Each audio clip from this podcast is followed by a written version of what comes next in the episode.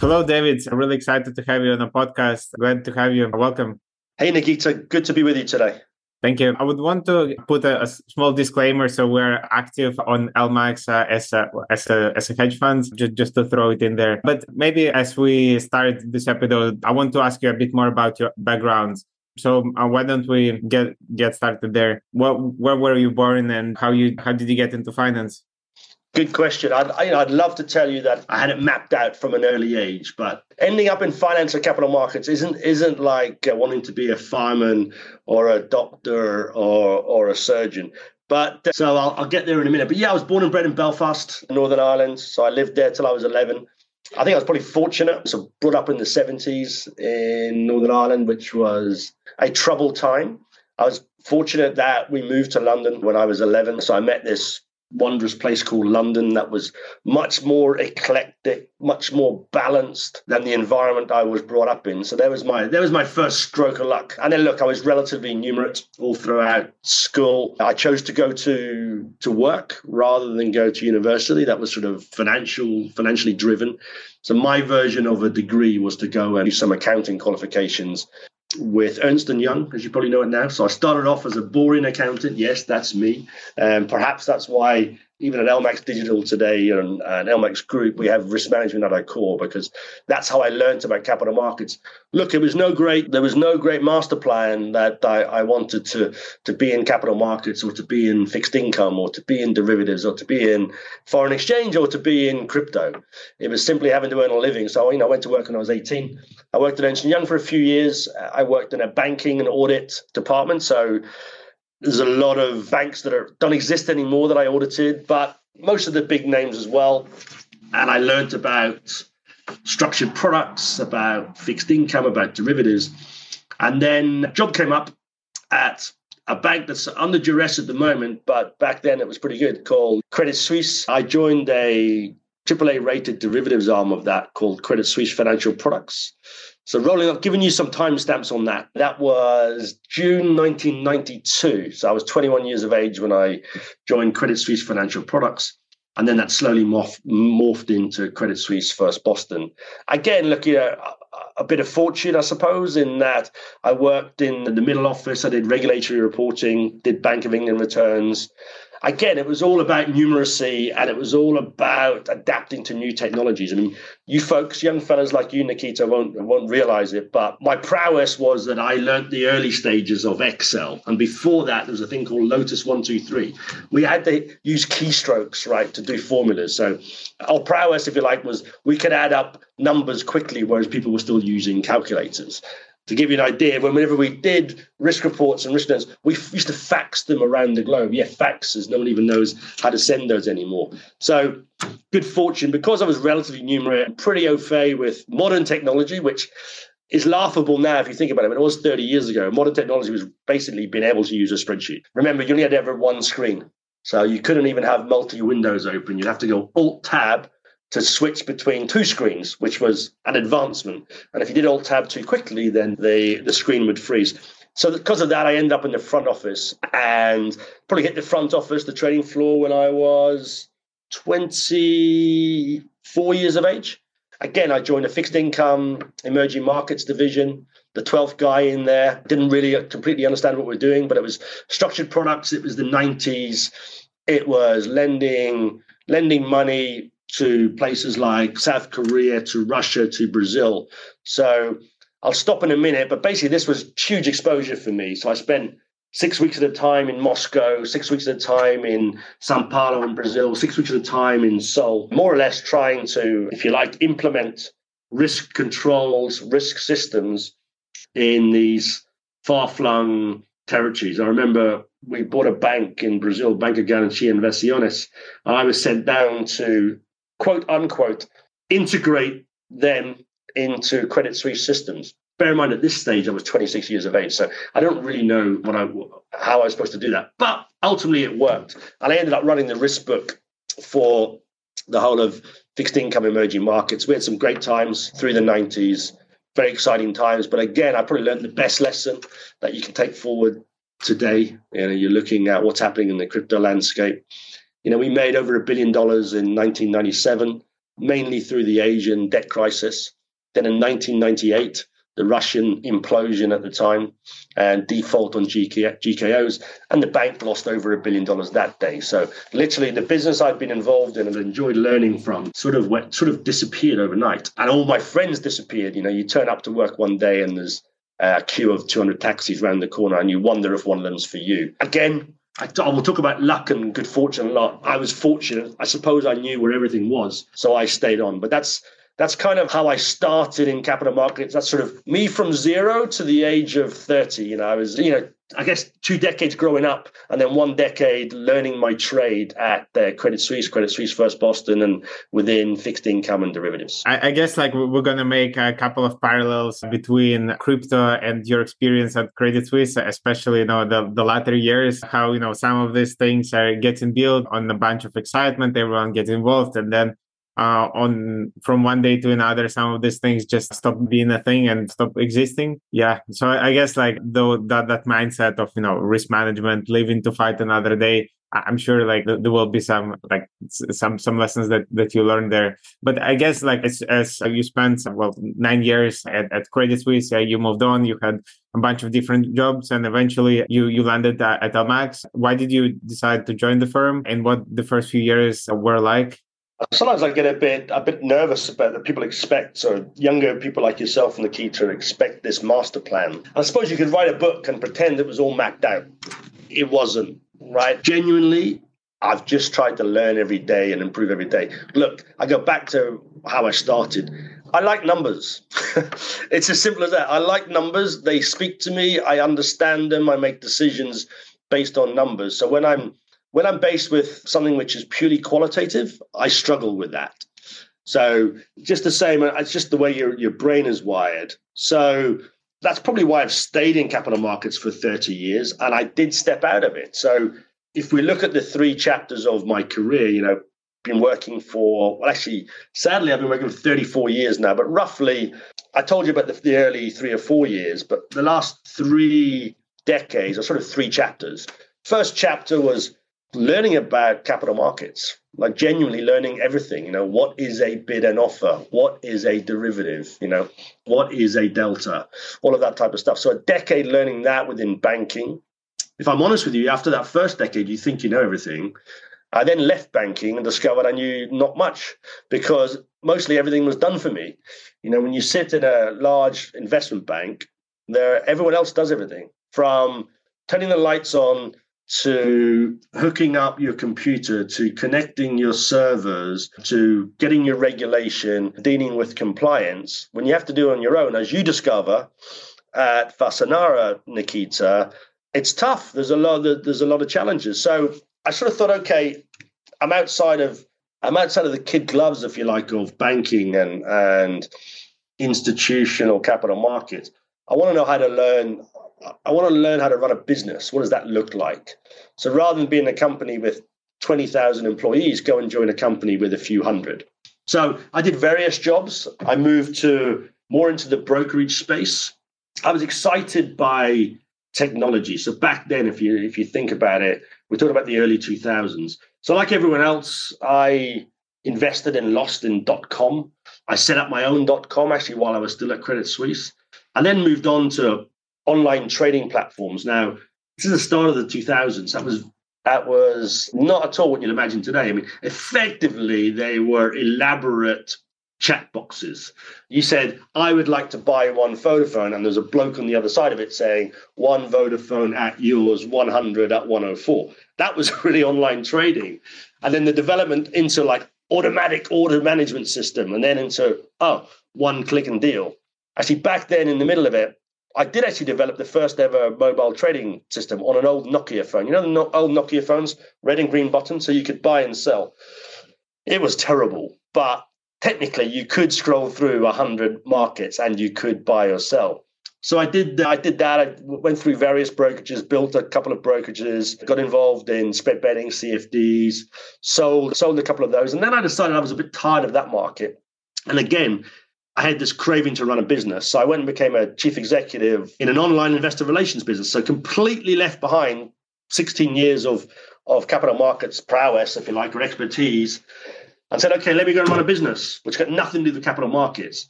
But again, had technology at the core. It was all about how do we get chairman and chief executive messages out to stakeholders in real time.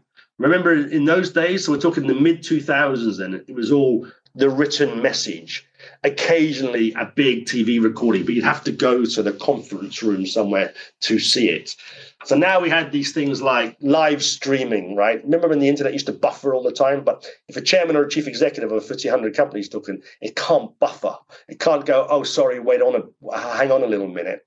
So we had clients, 40 of the FTSE 100, eight of the world's top 10 banks. And it was literally just that, getting messages out to stakeholders and those stakeholders could be miners in gold miners in, in Western Australia. It could be office workers in Indonesia, Malaysia, you know, Brazil. So that bit was interesting. But I've got to say, I did that for two years, sort of turned this business around, got it into profitability for the first time in, in eight years.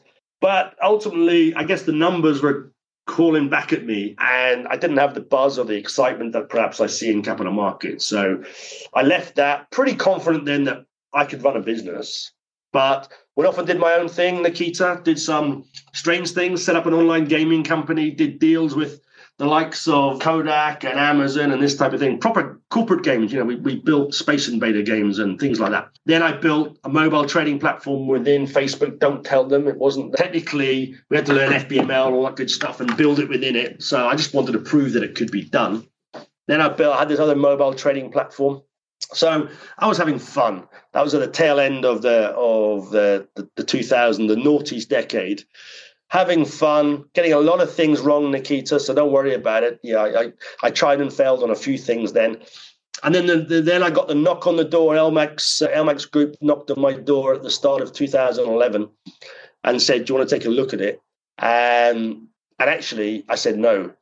In that, I thought I, I thought I'd had enough of capital markets, but it was on my doorstep and I knew the chairman, so I wandered I wandered down the street, so to speak, and took a took a look at this business that had been had gone from spreadsheet to Main Street, if you like, or had gone from an idea to a physical building with real people in three to four years, but standard startup you know, it had spent most of the money and wasn't doing much revenue. And that's, I'll stop there and you can ask questions and well, I can take you through the LMAX journey. So that, that takes you through the sort of second decade, which was up to yep. 2011. The last decade is LMAX, which of course I'm happy to talk. I'm most proud of in my life, my business life.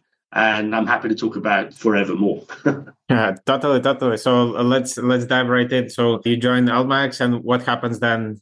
So it's funny we tell stories about it it was it was a classic startup. It was backed by you know it had heavyweight investors. They probably had too much money, if I'm honest. Took them too long to launch it. And what I discovered was there was LMAX stood for London Multi Asset Exchange. And the whole idea was that it disintermediated the retail trading market. So, if you like, it might have been prescient, might have been ahead of its time, but they'd sort of spent all the money they had not completed their technology product.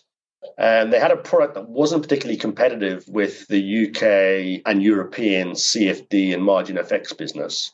So, and they had a lot of the wrong, they had some good people, but a lot of the wrong people. So there you go. When I, when I, when I analyzed this, I was brought in. It was the best job I'll ever have, by the way, Nikita. I was an interim chief executive. So the problems weren't mine. It was a case of is there something to is there something to solve here? So if you like, I was highly paid, hired gun. Take a look at that for six months, David, and see what to do. And actually, what I discovered was under the hood, but I had to look hard.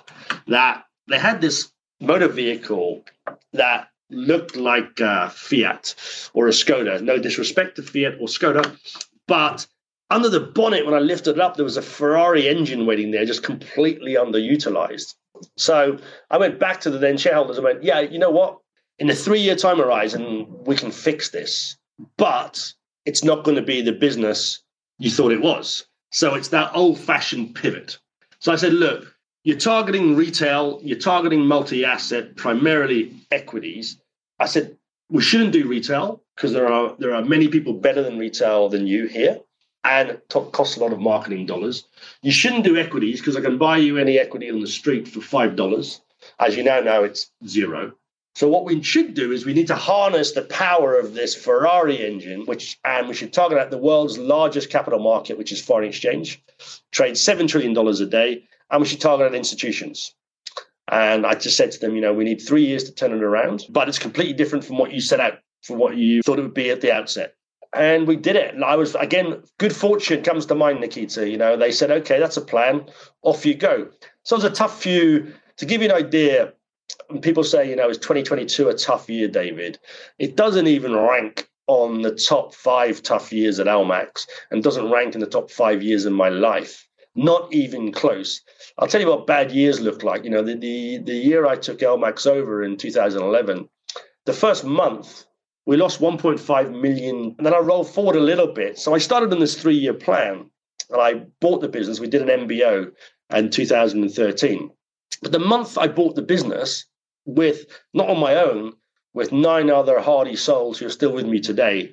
There, we call them euphemistically the garage crew. I.e., if it, if it all goes wrong, we go back to the garage and we just keep running LMAX. The month we wrote checks and bought the company, we lost eight hundred thousand dollars. So in a way, I'm going, you know, look, I, this is really good. I used to lose 1.5 million dollars a month. Now I'm only losing 800. But if I had my time again, I look back and go, wow, we must have been crazy. To be clear, we had enough money in the bank to enough money in the bank to run for another 10 months at that run rate. But we were completely, we were complete believers in what LMAX could become and our, our place in the market. So if we just kept hitting our targets, we would easily shoot through break even and create our business of real value. So look, that's what we did. The next three years, there's kind of sort of three or four chunks of LMAX. The first three years was just that battle, the bottom of the hockey stick. You're all very well aware of the J curves. And we're right at the bottom of the hockey stick when we bought the company. Fought our way through. My plan was to get to break even in three years. We got to break even within 18 months. And then sort of the, the rest is history. After that, if you like, those first three years was proving the concept, right? Is there a place for speed, price, transparency? Is there a place for fairer markets within foreign exchange? Is there is there a place for a new central limit order book in foreign exchange? And if you like, perhaps a, a fairer way and a more transparent way of trading that product. So I think we proved it a little bit in the first three years, and then we had to build. So the next three years were all about building, building on that, proving that we could distribute it more globally. So at, at the time, in 2015, when you're around sort of break even, we were very London centric. So what did we do? We set up matching engines in Tokyo. For the next three years, set up matching engines in Tokyo, set up matching engines in New York, built out sales forces there. And that's kind of what we were doing purely as a as an FX house until 2018. We were healthily profitable at that stage, a good business, and I sort of challenged everyone and said, you know, we're a good small business. How do we become a great big business? And we're not there yet, by the way, Nikita. We're still trying hard. I wake up every morning with a focus to see how we can become a great big business. But we just, you know, decided then that we have to widen our reach. We have to add new products. A few of my well-known liquidity providers. So you know, at LMAX, all the world's largest banks trade with us and most of the world's largest proprietary trading firms. And a few of these proprietary trading firms asked me in 2017, said, David, why don't you put a matching engine together? Why don't you build an exchange for this new thing called crypto? My initial response was, hey, I'm busy enough with foreign exchange, and what do we know about crypto? But we got we got around the table, eight or nine of us. We did a bit of research, worked out it was relatively trivial for us to do that, certainly for the most liquid products. And we put together LMAX Digital in within six months. We went from field to fork. Again, we went from you know spreadsheet spreadsheet to Main Street or Wall Street within six months, and we launched LMAX Digital. And that's why I smile, wryly. We launched LMAX Digital at the start of 2018, which they told me then was a crypto winter. So well done. Again, you've just nailed your timing. So yeah, we launched LMAX Digital right into a crypto winter. But it turns out there was a need for it. It was an institutional only product and my liquidity providers and my largest clients wanted to match with like-minded participants. We did that, and to be honest with you, Nikita, you know, LMAX Digital was the fastest growing exchange, but not particularly relevant within LMAX Group. was sort of between five and ten percent of revenues, and but it was a nice little business, and we we just kept growing the core FX business, the core uh, brokerage business, the core digital business, and then 2000 and 2021 happened where everyone everyone started to get involved in in crypto. So suddenly LMAX Digital became 40% of our revenues. We were the largest Bitcoin fiat venue bar one, that listed one in the United States of America. We traded more Bitcoin than everyone else last year. Our, our biggest day in crypto was 6.6 billion. We averaged around 2 billion a day in crypto. But to put that in perspective, I average about 25 billion a day in foreign exchange. So crypto was never has never been the core, but it's important to us. You know, last year it would have been, if I look at it properly, about 11% of our volumes, but 35 to 40% of our revenues. So that's kind of the growth, and you get towards where we are now. Obviously, we did a corporate deal in 2021 where we sold 30% of the business at a valuation of a billion dollars. You move into 2022, which has been a challenging year for everyone. But for me, for us, we have much longer time horizons. You know, our time horizon is always three to five years where can we get to? As I said to you earlier, Nikita, how do we get to be a great big business? That's my goal. You know, I want to, I want to, I want to sit in my nursing home in my later years and be able to point at a building, the type of which I see out your window, and say, "Yeah, yeah, we built that. There's some legacy, and we added some value to the market. We added some value to market structure, and we added some value to people's lives. You know, I, that's probably what I end up being most proud about in my life is the the people we develop, the talent we, the opportunities we create, and the lives the the lives that they build for themselves. So that's me. I feel I always feel a bit shy talking about myself, but there you go. There's we've been talking, I guess, for nearly 20 minutes now, but there's the sort of three chapters of how LMAX has arrived here and how I've arrived running LMAX today. Very, very interesting. pretty exciting story. I guess like I want to spend now a good well second half of the of the podcast just talking about more the current and perhaps uh, I'll, you know because 2021 was such a crazy year for everyone. Just kind of what you've seen what things you've seen from your perspective. So as you said is and and, and was uh, an institutional only exchange. And obviously we've seen you know the likes of binance you know spinning out and 2019 and in in kind of a few short years becoming the really the force of nature and some of the Chinese exchanges, which which were actually you know predating Binance by a good number of years and had the user base and everything, and you know still were like really huge. And so um, LMAX obviously was a bit fewer in terms of the the depths of coins that you were offering and it was mostly the spot but kind of as you were you know looking at some of these companies and ftx was surely the together with coinbase perhaps were the highest flying it felt like they were raising money like eh, every few months, doing these meme rounds at like, you know, let's just raise 420 million just, you know, from 69 investors just for the sake of it.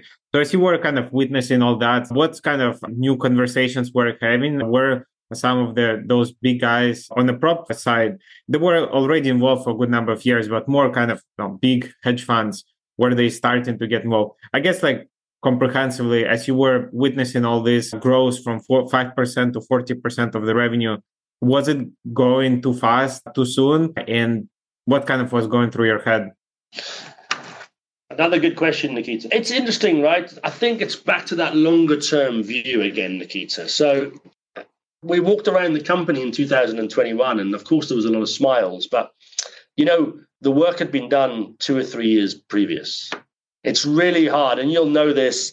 You know, the bigger the company gets and the more diverse you are and the more complex in terms of your organization structure, the harder it is to make changes that affect revenues or bottom line, not even in the next week, but in the next quarter, actually in the next year. I mean, to be clear to you, I'm already working on 2024, right? So there's, if there's a timestamp here, guys, that's that's 12 and a half months away. Because more or less, there's not much I can do to affect what's going to happen in 2023. So that's been done. That work has been done in 2021 and 2022. So two years of planning. So in 2021, we reaped the benefit of a crypto bull run. To be clear, we always expected it, and I still expect it. I think that crypto and DeFi will be a larger proportion of traditional finance than it is today. I mean, the total value of crypto today is less than a trillion dollars now. But even when it was even when it was at $3 trillion, you've got to remember that the total assets in custody in traditional finance are hundreds of trillions, like 200, depending on whether you say under custody or management, 200 trillion to 400 trillion dollars. So it's really, really tiny. My view is that that should grow to be at least 10% of traditional finance. Now, I can't time it.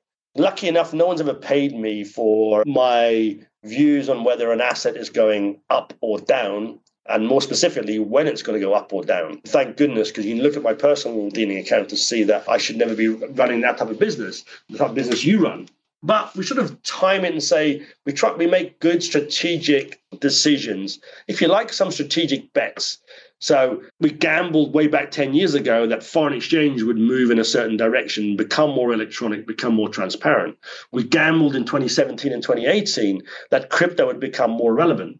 I believe as I sit here with you today at the tail end of 2022, that crypto is more relevant and will become more pervasive in capital markets. So I didn't get overly excited last year, and I'm not overly dejected now with what we've seen.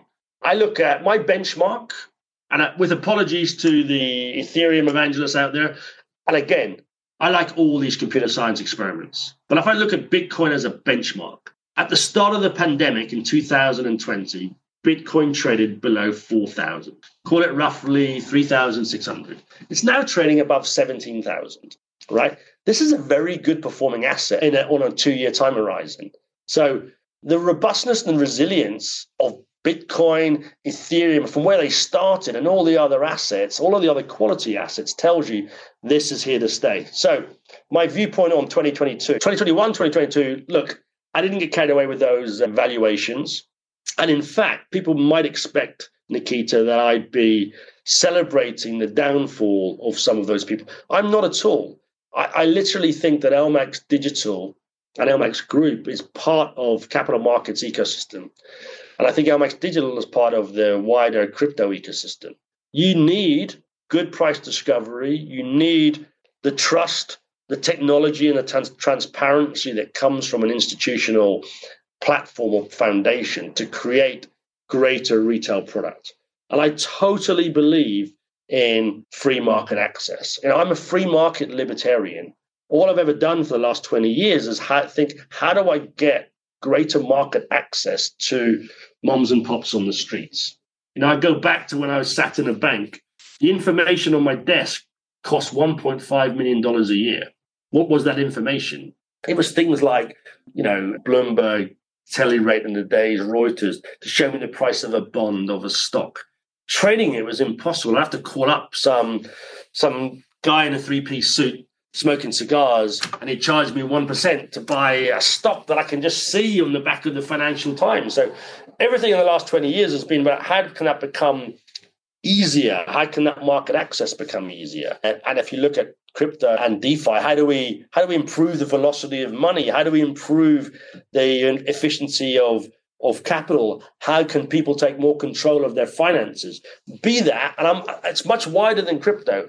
Back in the day, you trusted some faceless pension fund to run your fe- pension for you. Now you have self managed pension funds. Now you can be your own bank if you want to be that way, Nikita. You know, if you want to store your own coin, you can store it. You can be your own bank.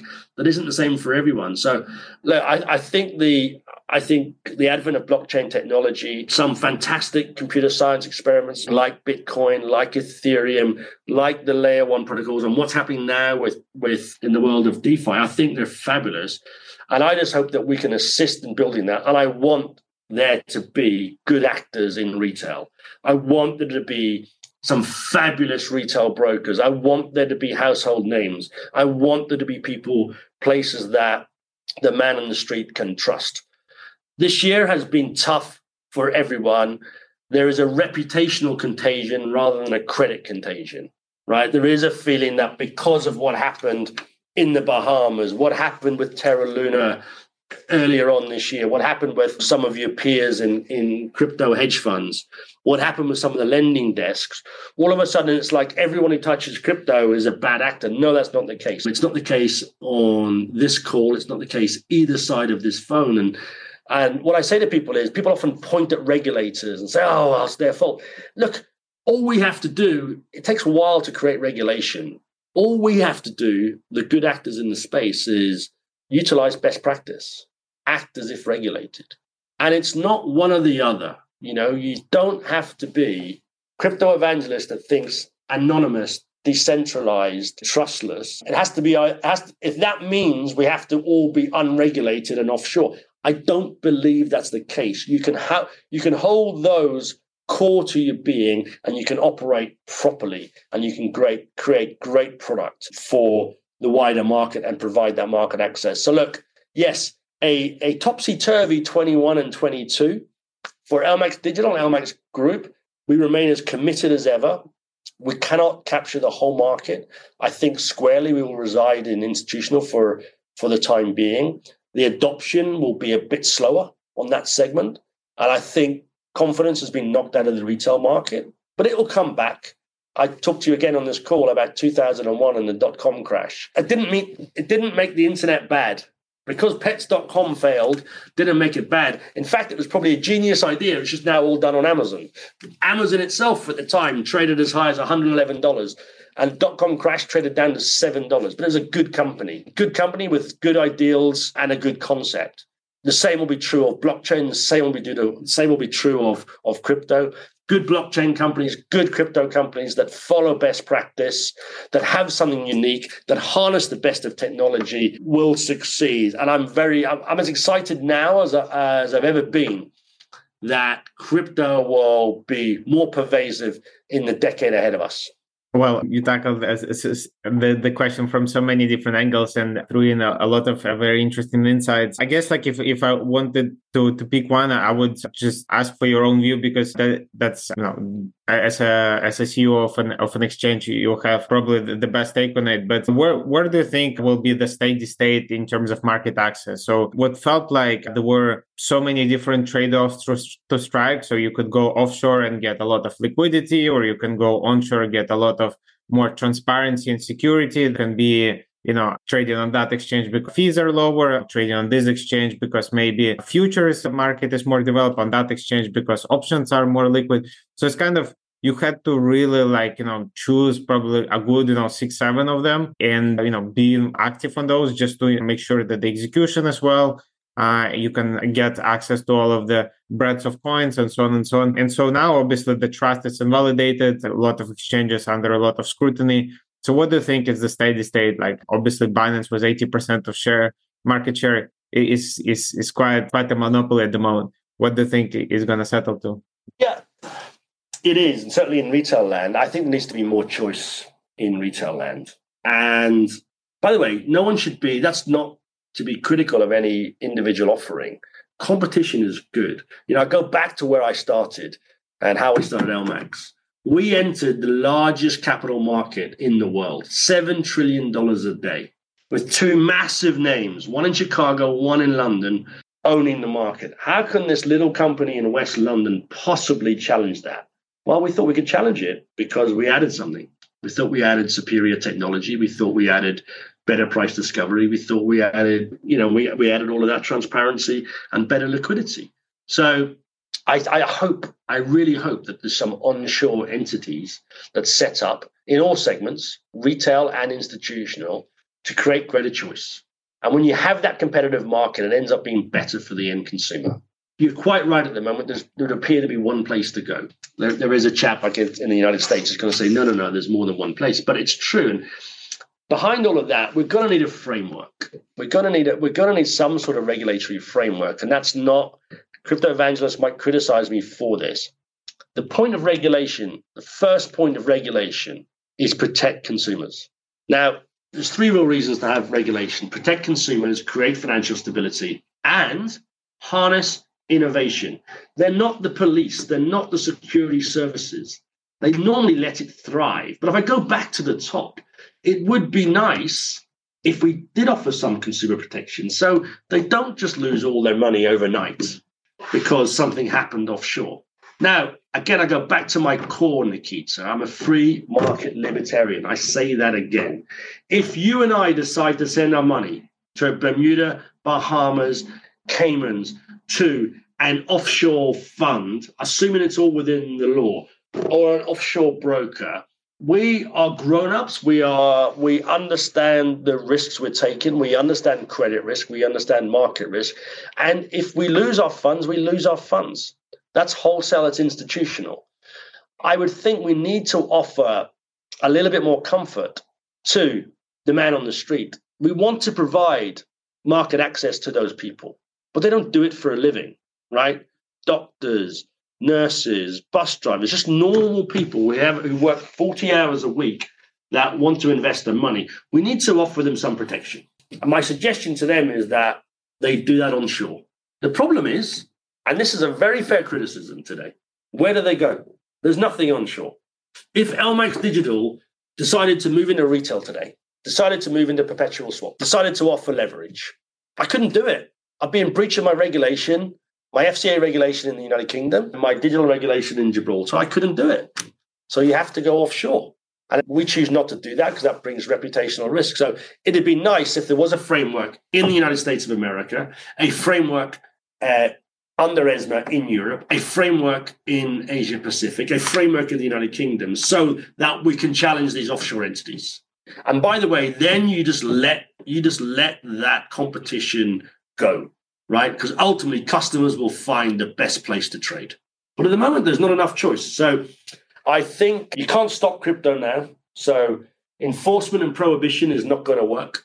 There are, I think it's 80 million, maybe 100 million Bitcoin wallets right now. You've got things like MetaMask with 30 million wallets. It's gone, right? So we have to find a way of protecting consumers. And that's a fair thing, and we should all want to do that. Like, tell people what the risks are. Tell them how much how much they might lose. Always look at your downside, everyone. If anyone's watching this, please consider your downside first before you look at your upside. Then maybe, Nikita, through that, we can create some financial stability. So, yeah, in my opinion, whether it's through regulation or just better auditing, financial stability, what challenged that this year in crypto? Well, anybody could, could issue a stablecoin. Anyone. I could have done. And if I'd been on a podcast with you with 10 million users, then maybe everyone would buy one of those one of those Mercer coins. And then they, but they should rightly say, well, where is that Mercer coin now? I'd like to be able to point at a bank account and say, well, it's there, or point at a Bitcoin and say it's there. Whatever the assets is, the the assets that you've chosen to, to back it with. So create some stability so that a stable coin can't go from 100 to zero, which is what happened. And then the, the last bit is, and I think regulators need to be careful, and the market needs to be careful I do believe that a lot of these coins, 19,500 unregistered securities, Mr. Gensler calls them, a lot of these coins will fold and will go to zero. But there are some great ones there. And I'm not going to name them, right? Not going to name check them. But there are some fantastic computer science experiments. And yes, they're not perfect. And yes, some of them might fail. But this is how capital markets was grown. You know, I go back, I go back to my prehistoric days in banking. We wrote, we wrote equity derivative banking rules because we did the first equity basket option. And the regulators had never accounted for it before. So it's a case of working with them and saying, well, look, this is how you measure risk on it. And this is what the rules should be. So you look at some of the biggest exchanges in the world, some of the biggest derivative exchanges in the world. There, that's innovation. That's traditional market finance, that's financial markets innovation. You know, back in when I started, derivatives were brand new. You know, back to my auditing days, a derivative contract you can't see in the video, but it's probably about two centimeters thick. Was your average swap contract disastrous? And someone like me had to go and tick and make sure that it was the same. We used to write tickets like with all this photocopy paper. So the trader would say, "I buy five million at 114 from XYZ Bank. That had to go to five different departments in paper. Somebody input it wrong and the other side input it wrong. It was a disaster. So what we have now, what we have is financial and terrific innovation and a real chance to harness that innovation. I hope, I hope the events of the last quarter, the implosion in the Bahamas, don't make law enforcement or regulators try and prohibit this. They would be wrong to prohibit it. I think we move forward into 2023. I think you're going to see some frameworks, and I think you will see some good companies. So the ones who've chased regulation in the US, I think you'll see them come to the fore. I think you'll see institutional venues like LMAX Digital come back to the fore. So yes, you made a good point, a good criticism of us. We only we only list seven coins today. We list the most liquid assets, but we're doing work in the background so that anything that's we already do Bitcoin, Ethereum, Bitcoin Cash, Litecoin, XRP, Solana, USDC, but we're going to add a lot of other ERC20 contracts, for example, so that we can store it, we can list it. We're going to see if we can move into the derivative space right? Try and sell some listed derivatives. So expand the the product set here. And I think that's going to happen across the market and across all segments. So the steady state today is there's not enough choice and there's inherently some systemic risk because of that lack of choice and the concentration in a few venues. I think you're going to see that become more diversified in the in the next 12 to 24 months. Makes total sense. Effectively, some of those, you know, credit risks were not really priced in at the decision making process, especially by retailers. So they were just, yeah, just coming into to do these venues without, you know, much due diligence. Uh, and as, a, as an outsider, it's obviously like very difficult to to conduct any of this assessment. Even as an insider, it's difficult because talking to these exchanges is notoriously difficult. But yeah, I feel like now I was the example of FTX. Uh, it's just the bar is so much higher, and eventually, yeah, good good products will prevail, and the customers will will find their home. But I guess. Um, we're, we're running out of time. So I, I, would want to wrap up with one one question. Just before we started recording, you mentioned to me that you had an exciting journey to, to North Pole. W- why don't you double click on that? yeah, look, we like to. I, I think it's interesting when you look at it, when you run a business these days, you have to be very considerate of other things around you. So we like to give back. So we have an ESG strategy. You know, we give back in various various ways to our own community, to environmental concerns. And this one actually was for a, a, a children's charity, a children's charity for less, less abled youngsters. And the core of it is rugby in the United Kingdom. So I trekked to the North Pole. I have a world record for the most northern game of rugby. We did that back in 2015. And look, it wasn't all just a, a charitable pursuit. I've always wanted to go to the North Pole. Bizarrely, I was en- I was entered to go to the North way back in 2008 or something, and then the credit crunch happened, and the company I was going with went bust, so I couldn't go to the North Pole, and that was just for my own good self. Then this opportunity arose to go and do some good, raise some money for charity, to trek to the magnetic North Pole and do, do a crazy thing like play a game of rugby. So I loved it. It was an experience of a lifetime. I'd like to have more time so that I can do more of those things. My bucket list, I'd like to be at the top and bottom of the world, right? So, and I don't mean Everest. I mean, I'd like to, now I've been to the North Pole, I'd like to be at the South Pole, but I need some time. I need three or four weeks where yeah, I haven't got customers like you or employees around me needing my needing my time. So I need a good four to six to go and to go and prepare for that and trek there. So hopefully at some stage in this next decade, when LMAX digital and crypto is booming, I can I can I can head off head off to the south and and and, and fulfill those goals. Sounds sounds like a great plan. Well, perfect. Thank you very much, David, for spending the time with me and discussing some of the journey that, that you, you've been under and some of the interesting recollection of stories and discussing the current situation in the world of crypto. Thank you so much. Thank you very much, Nikita. My advice to everyone is just keep going. Perfect. Thank you.